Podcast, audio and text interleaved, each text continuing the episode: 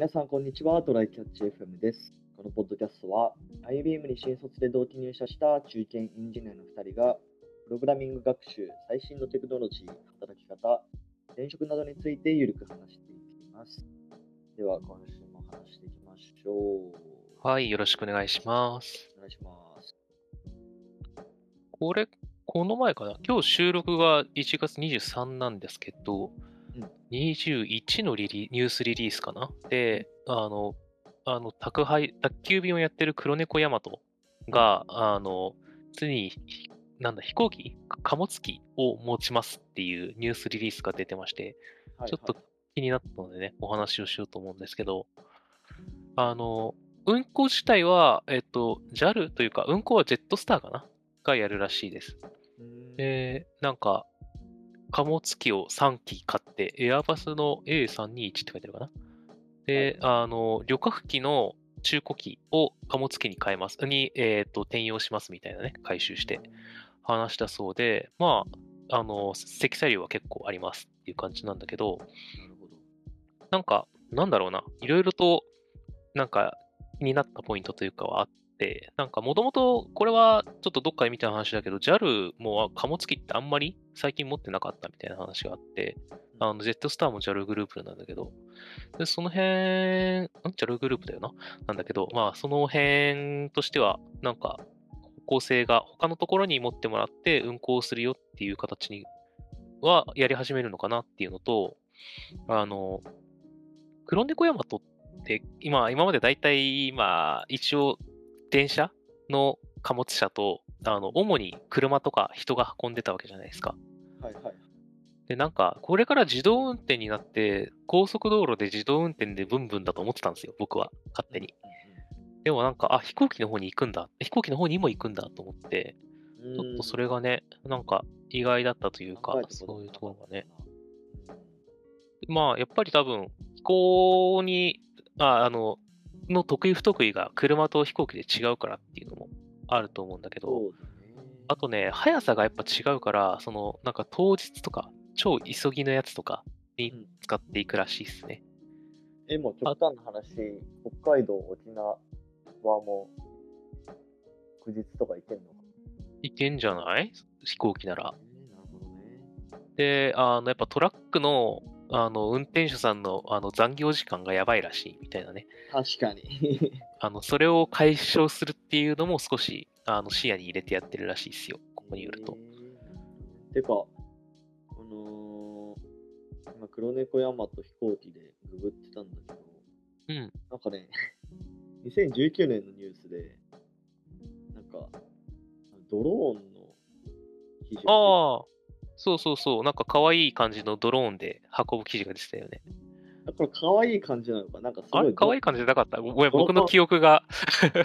ドラゴンボールのセルみたいな色してるんだけど、ドローンが。あれ？僕の記憶が改ざんされているかもしれない。今、ググろう。いやーあーあ、こんな緑だっけ？なんか白っぽい可愛いやつがあったような気がするんだよな。こうい、いかつい色してるよね、爬虫類みたいな。あ、でもね、なんか、あれだよ、白っぽいやつも別であったんだよ。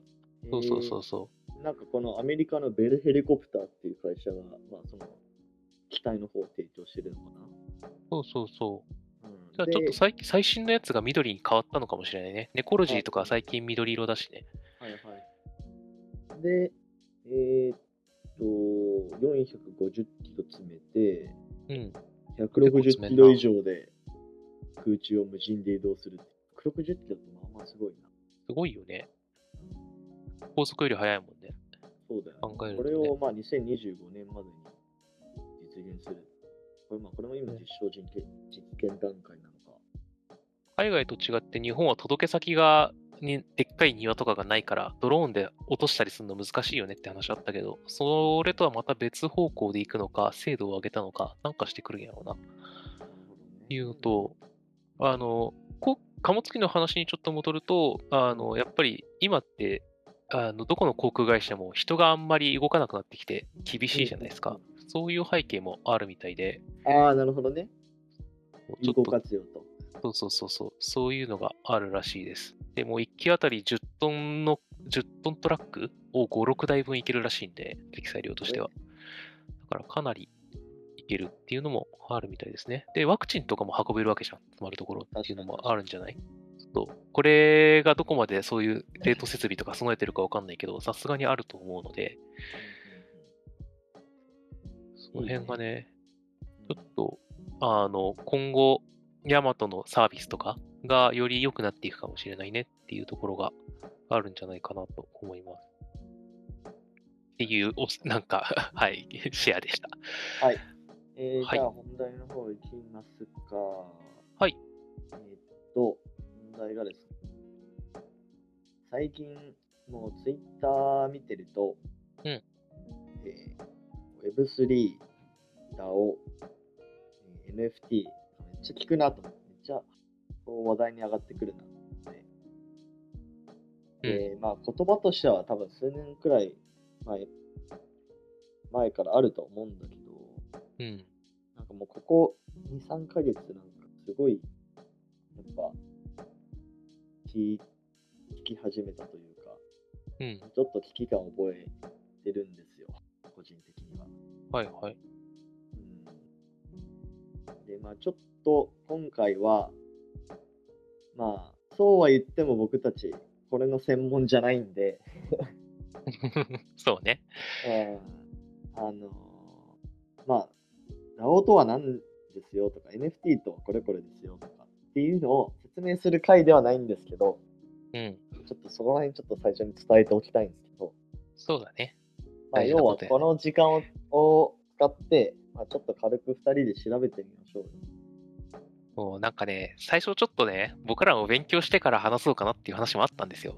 うんだからね、だいぶ先になるんだよっていう話そうがそうそう。この頃にはある程度もうね、うん、知ってる人も多くなってくるそう。みんなも気になってはいると思うんですよ。だから、あの、僕らも気になってるんで、ちょっとこんなことなのかなっていうのをちらちら見ながら話をして、ちょっとみんなで考える機会を作ろうかなっていうような回です。ですね。なので、もしかしたら、なんか間違った理解を発信してしまうかもしれないですけど、うん。まあ、ちょっと詳しい、この聞いてる中に詳しい人がいたら、ぜひちょっとコメントとか、あの質問箱とかで教えていただきたいです。もうなんだったら、ねあのゲストとして参加していただいて、あの、こういうことですよっていうのを話していただきたいですね。そうですね。まあでもはい。そもそも、まあ、その、DAO って何っていう人も多分いると思うので、うん。まあ、知らないことを知るっていう意味では、まあ、いいんじゃないかなっていう。そうだね。うん。まあ、まずこの NFT ですけど、まあ、これもなんとなく仕組みはわかるっちゃわかるんだよね。要は、 non-fungible token だから、まあ、ネット世界のものに所有権を与えるみたいな概念だと思うんだよ。うん。うんね、まあ、あの、有名なやつだとさ、ツイッターのジャック・ドーシーがさ、世界で初めてのツイートをさ、うん。あの、NFT 化して、まあ、販売して、まあ、めっちゃ高く売れたよ、うんことをしてたじゃない。そうだね。うん。でも、これ、いまいちね、ここがよくわかってなくて、うん。ツイートを所有するって何なんだろうな。あー、なんか、ココピペとかで何でも複製できちゃうこの時代に、これはオリジナルを持ってるのはお前だぜって言ってもらえることの価値を感じたんじゃないですかね。うん。でも、それの目的って、うん。コレコレクティングというか、な何が嬉しくて買うんだろう。ただのめ物珍しさ。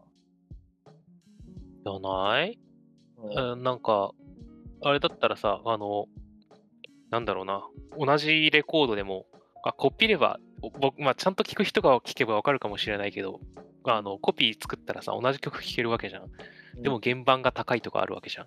うんうん、それと同じことなんじゃないの？で、原版が何ってのが分かんないのを分かるようにししたよっていうようなことなんじゃない？ネット上で。そうなんか物理的なものだと、うん。なんかその、例えば、ね、とある、その、クリエイターが作ったものっていうので、まあ、価値がつくじゃない、うん。で、それの、なんかある程度コピーができたとして、うん。それでも実用性はなんかあったりすると思うんだよね。うん。うん。実用性はあるけど、まあちょっと劣化してるみたいなうんものだと思うんだよね。うん物理的なものだとそういう差が出ると思うんだけど、うん。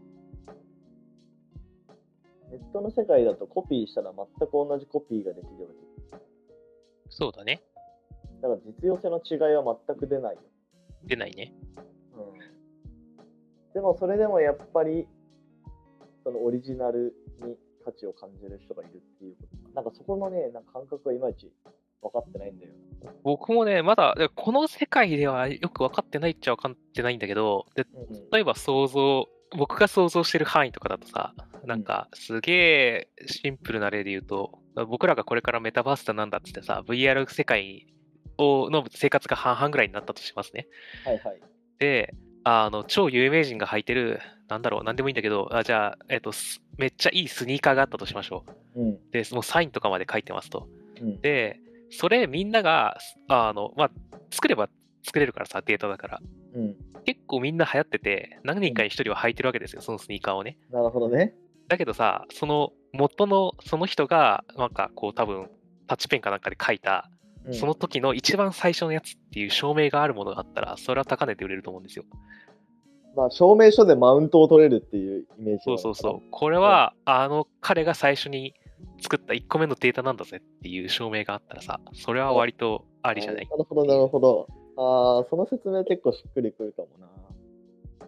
なるほどね。僕はそういう感じで見、なんか思ってるけどね。なんかうん、うんうんうんえー僕たまにその友達と遊戯王カード的なのも未だに誘われてやったりするんだけど、うんじゃあ例えばその、こう、プレミアの、あもう、まあみなんだ、有名なカードだとブルーアイズ、ホワイトドラゴンがドラゴンが例えばいたとして、それはみんなが持ってんだけど、みんなが持ってんだけど、これが原版だよ。このバーチャル世界で、あの唯一のあのこの時の大会の商品だよみたいな、なんか、タグがついたような NFT で証明してくれるようなものがあったら、それも価値が出ると思うんだよね。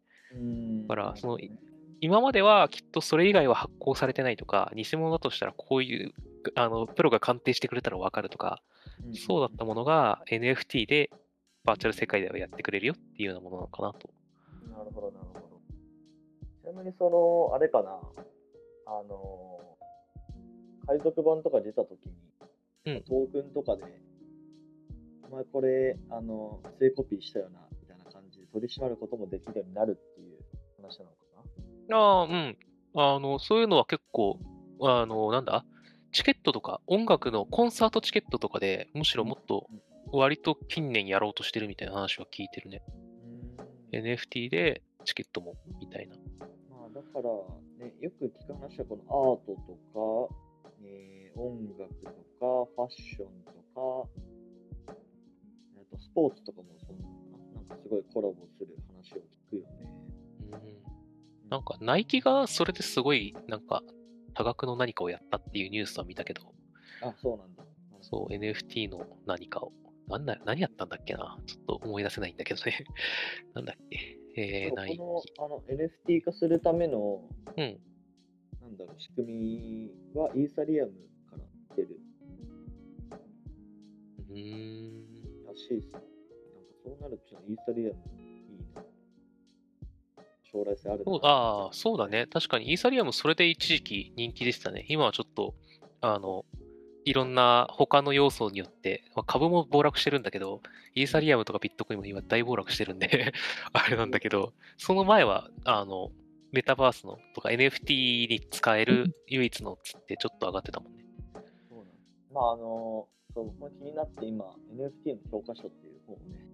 読んでるんですけど、まだちょっとまあなんか紫の本があって、まあそこに、に。多分まあまだ NFT って、専門家みたいな人はいないから、うん。なんかね、この、あの書いてる人がね、うんなんか10人、20人くらいかいるんだよね。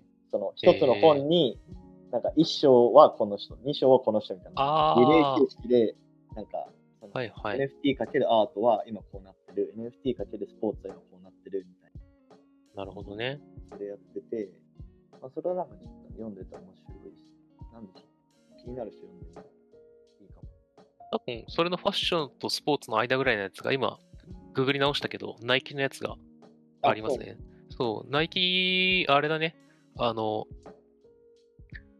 NFT のスニーカー企業を買収したらしくて、メタバースで、バーチャル世界で出せるように っていう、まさに今、なんとなくでスニーカーの話をしたけど、マジでそれだった。多分。なるほどね。なるほど。そっか。まあ、そうね、進出していかないかな、俺たちも。メタバースの世界に。VR のヘッドセット自体はあるんだけど、ただ、あの、 Oculus、今は Quest 2とかが新しいやつじゃないですか。で、僕はね、 Rift の方に行っちゃったんだよね。うん、あの、えっ、と、知らない人向けに言うと、Oculus Quest っていうのはパソコンと繋がらなくて独立してできるやつです。うんで、 Oculus Rift っていうのが、あのパソコンとつないで、ちょっといいグラフィックボードが載ってないと、えーとねまあ、動かないような、ね、やつで、まあ、せっかくそこそこのパソコンあるから買っちゃうかっつって、そっちを買ったんだけど、なんか、まさか、その、独立した機器の方に、そんなに早く向かうとはっていう、もうちょっと独立したのがメインになるまで時間がかかると思ってたんだけど、なるほどそっちに行きましたね。ちなみにこの、やっぱ、何事もさ、まあ、うん調べるのも大事だけど、うんその、なんだろう、実際に体験してみるのもなんかすごい大事じゃないか。そうだね。だから NFT ちょっと買ってみようかなっていうのを最近考えて、まあ多分そんなめっちゃ高いやつばっかりじゃないから、そうだね。なんでもありそうだもんな。数千円くらいのやつ買ってみようかなと思ってるんだけど、なんかその時はなんかやっぱオープンシーっていうサイトが、まあ、なんかお手頃というか初心者向けらしいよ。えー、 OpenSea。うん、オープンを開かれた海の OpenSea ですね。えーうんまあそこで探せるってこと？探して買える。探して買えるんじゃないかな。うんえまあ、なので、ちょっと今度で見て、ポッドキャストでも話してみようかな。ー、そうだね。何でも出せるんだったらね。おわ、もう、さすがだな。に、あの、西野なんだっけ、キングコングの西野が。やってんな、この人は。受け目ないという。ね、そういうの、まあね、好きそうだもんね。うん彼の信者もそういうの好きそうだしな。そうそうそう。で、まあ、ちょっと NFT について長く話しちゃったけど、はい。えっと、最初に話した DAO っていうのもあって、まあ、DAO って何かというと、えーっ data access object じゃないよと、。 data acceスオブジェクトじゃないんですけど、えっと decen tralizedと、あの、 auto、autono、autonomous organization、autonomous organization。まあ、自立分散型組織の逆なんですけど、うん。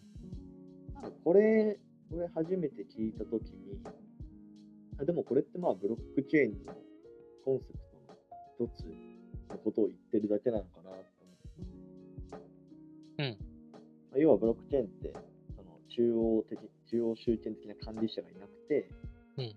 まあ、それぞれの、なんだ、マイナー的な人が、マイニングをする人が承認して、うんまあ、決まっていく。そうね。のことだよね。と、僕もね、一番最初そう思ってて、まあ、それもある程度あってそうなんだけど、うん。うんなんかこれ、システムの、僕、あの、機機構というか、機能というか、だと思ってたんだけど、どうやら人が集まる組織の話をしてるね。そう、この DAO っていう文脈で語られるのは、そうだね、組織の話になってるのかな。多分。うん。うん。だから、人、人が集まって、集まってっていうか、まあ、そういうそ組織が形成されて、うん。あの、誰がリーダーで、これが価値があるぞとか、価値があるこれを探してこいとかっていうんじゃなくて、みんながこれが価値があると思うよっていうのとかを、なんかそれぞれで提案し合って、で、結果、まあ、えっ、と、ある程度みんなで、あの、価値のまあ、なんだ、キュレーションができたりとか、あの、同意、コンセンサスが得られるみたいなのがあるらしいですね。そうだね。横文字多くなっちゃう。軽くググってみても、組織内の階層構造を持ったなく、構成員一人一人によって自律的に運営させてされているのが特徴です。ね DAO には管理者がいないため、組織としてのあらゆる意思決定や実行、ガバナンスは、構成員の合意によって、はじめ定められたルールに従って執行される。まあそれを実現するための機能、人が扱うけど、あのその人がどうやって投票するのとか、どうやってこの組織を運用するのみたいなのはある程度、なんか、えっ、と、プログラムというかね、あの、マシン上で動かせるようにはなってるらしいんだけど、うんこれってじゃあ、どのぐらいの人数いたらいいのとかさ、その辺があんまりわかんないよね。まあ、まだ DAO 組織っていうのがね、どうなんだろう、実際にそれで動いてるところがあるのかもしれないけど、株式会社ではないってことなの？これは、あ、企業として成立するの？それもあるんだと思うよ、将来的には。今そうやって動いてる会社があるのか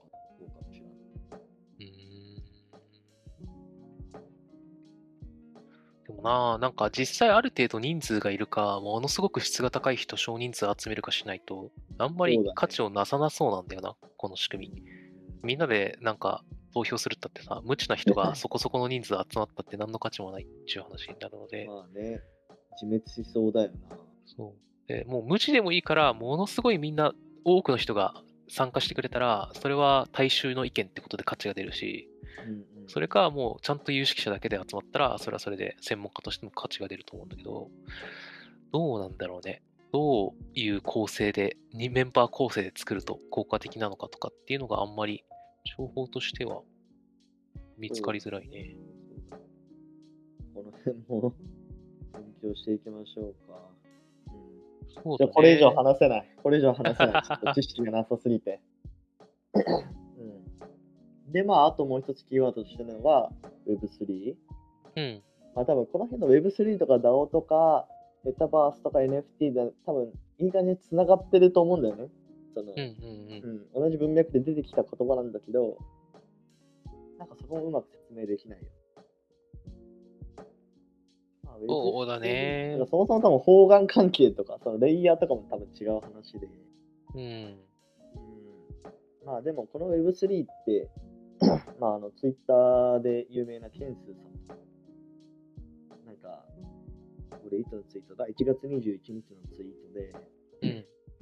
理解が間違ってたら申し訳ないんですが、Web3 とは、まあ、こういうことですよね、みたいなツイートしてるから、うん。まあ、本当に今、過渡期というか、まあ、これから来るかもしれないもの、っていう感じだと思うんだよね。まあ、ちなみにその、金スさん説明してるのは、うんえー Web3 とは、1、レゴのように技術を組み合わせるので進化が早い。2、暗号資産や NFT など、投機的な理由でのお金の流入が凄まじい。えー3、ビジネス側より開発者にお金が入る状況なので、アプリを作るスピードが速い。4、よりか、えー進化が加速する。というのが、まあ、すごいんですか？みたいな。うん4が急にふわっとしたな。ふわっとしてるよね。まだふわっとしてるよね。まあでも知ってる人からするとなんか、うん。まあそうなん、そうなんみたいな感じだけど。うんうん。ダイヤモンドオンラインとかの記事でも、Web1.0 は情報経済、Web2.0 がプラットフォーム経済、Web3.0 はトークン経済ですって書いてあるな。うんそう、トークン経済。でトークンの話だと、さっきの DAO も、あの、ガバナンストークンっていうのが、あの、結構強く関係するらしくて、うんうんまあ、その、DAO っていう組織作ったとして、その組織に、なんかみんなが価値を感じたら、うんあの、あまあ、まずガバナンストークンっていうのはその DAO で得られた利益を、うんまあ、そのガバナンストークン持ってる人が得られますよっていうようなものらしくて。なるほど。で、あまあ、だから株の配当みたいなもんかな。あの、今の社会で近いものは。はいはいで、じゃあそのえっ、と、ガバナンストークンをみんな欲しいってなって、その DAO にみんな参加しようとしたら、どんどんガバナンストークンの価値も上がってって、うん、で、あの元から持ってる人得するよねっていう、で、えっと人を集めるっていうインセンティブも出てくるよねっていうのが、まあ、より組織を大きくそ魅力的なものにしていくインセンティブみたいな。で、今までと若干違う点として、あの、まあ、このブロ分散し処理的な、分散管理的な仕組みを使っているので、あの人が多ければ多いほど堅牢になるんだよね。うーん。あの改ざんのしづらさとかね、そういうのはいもあって。っていうのもあるらしいと。で、まあ、あの、いろんな脳みそが増えるから、まあ多分その投票云々も良くなっていくんでしょうっていうのがあって、うんただまあ、そうだね、ちょっと、あの、いい方向で考えると、えっ、と、なんだろうな、アーティストとかミュージシャンがいて、その人のファンのコミュニティみたいな感じで DAO を作ったら、うんあの、ミュージシャンが一番トークンいっぱい持ってます。で、初期メンバーも結構持ってます。で、ファンが増えれば増えるほど DAO に人が集まってって、そうねなん。か、ミュージシャン潤って嬉しいみたいな、古参のファンの懐が潤うみたいな感じだよね。そうそうそうそう。で、まあ、ミュージシャン本人が一番儲かるようにしとけば、なんか活動続けれるし、なんかこそうう、いろんな権利組織に縛られなくて嬉しいよね、みたいな話にはなるのが多分ポジティブな話で、ちょっとネガティブなのを今思いついてる限りで言うと、これってなんかそういうネットワークビジネス詐欺っていっぱいあったよね、みたいな話が。あ、なんかそう言われてるところもあるよね。だってこれこう、ネズミ講に近い何かを感じるじゃないっていう、あれだよね。で、マルチ、あの、んマルチビジネス的なやつ？マルチなんだっけ、まあなんかそういうやつも、あの、なんか一応、一応、法律、日本の法律でも認められてる範囲があるはずで、はい。あの、それが売ってるものの価値が、あの、その値段とと釣り合ってるなら、みたいな感じ。だから、あの、ネズミ講ってただ人呼んでくるだけだじゃん、原始的なやつって。うんあの、みんなが3人集めてきて、その人たちが会費払ったら一部をあなたにあげますよみたいなのが、一番原始的なネズミ講で、それだと商品に価値がないじゃない。うんだから NG なんだけど、じゃあその1万円、会費と同じ分の価値があるものを会費払ってくれた人にまず渡してるんだったら、うんまあそれは売買として成り立ってるから OK みたいな、すげえざっくり言うとそういうような基準があったはずで、なるほどね。これがなんかそういうのを満たすような、まあある程度その、なんだろうな、マルチネマルチビジネス的なやつの、なんか、あの、悪い方に進まないかどうかがちょっと不安って感じかなうん。まあでも、そうね。まあ、それ一過性のものではない気はするけどね。まあなんか、それなりに、その、なんだろう、有名な人とかも、すごい、これによって時代が変わるみたいな言ってたりするし。まあ、うん。ただ、確かにその個人の時代みたいとかになってきてるから、でかい組織でトップダウンでっていうよりは、こういう、なんかもう、個人から発生しうるような組織っていうので、経済回していこうとか、あの人気とか、あのストーリーとかも結構こういうのって重視されるから、そういう方向に時代が動いてる感じはするよね。うんうんうん、まあでも問題はこれを使って俺たちがどうお金を稼げるかなんだよな。まあね、金を稼ぐ文脈でいくのと、まあ、かつそれには、この DAO の組織の目的になる何かが必要で、うんうん。ミュージシャンだったらミュージシャンの活動に対して、えー、と組織ができてるわけだし、うんなんか稼ごうってなったらそれのための何かがいるわけだしとか、そうだから中身がいるっていうところと、まあじゃあそのシステムの運用とか、あの、あ間、間に入っていくところに、あの、まあ、技術的なところで僕らが何か活路を見出して、僕ら自身は DAO に参加しないんだけど、DAO に参加する人からが便利なシステムを作るとか、なんかそっちに行くのもありかもしれないね。なるほど。という感じで、えー今、まあ大体25分くらいたらたらと話してきましたけど、どうですかね、皆さんは。なんか、うん、まだこの辺りね、正解が全然固まってないというか、まあ、まさに過渡期の部分だと思うんで。うんそうだね。だから、次の、ね、経経済の動きの形みたいなものにも関わってくると思うんで、ちょっと、ね、みんなで注視しつつ、またちょっと勉強したりとかね、新しい流行りのワードが出てきたりしたら、ちょっとそれについてまたやりましょはい。じゃあ、終わりますか。う。はい。では、こんな感じでですね、週2回のペースで配信しているので、Apple Podcast もしくは Spotify でお聞きの方はぜひフォローお願いします。また、質問箱の URL を概要欄に貼っているので、質問、コメントなど送っていただけると嬉しいです。では、今週も聞いていただきありがとうございました。ありがとうございました。またね。Thank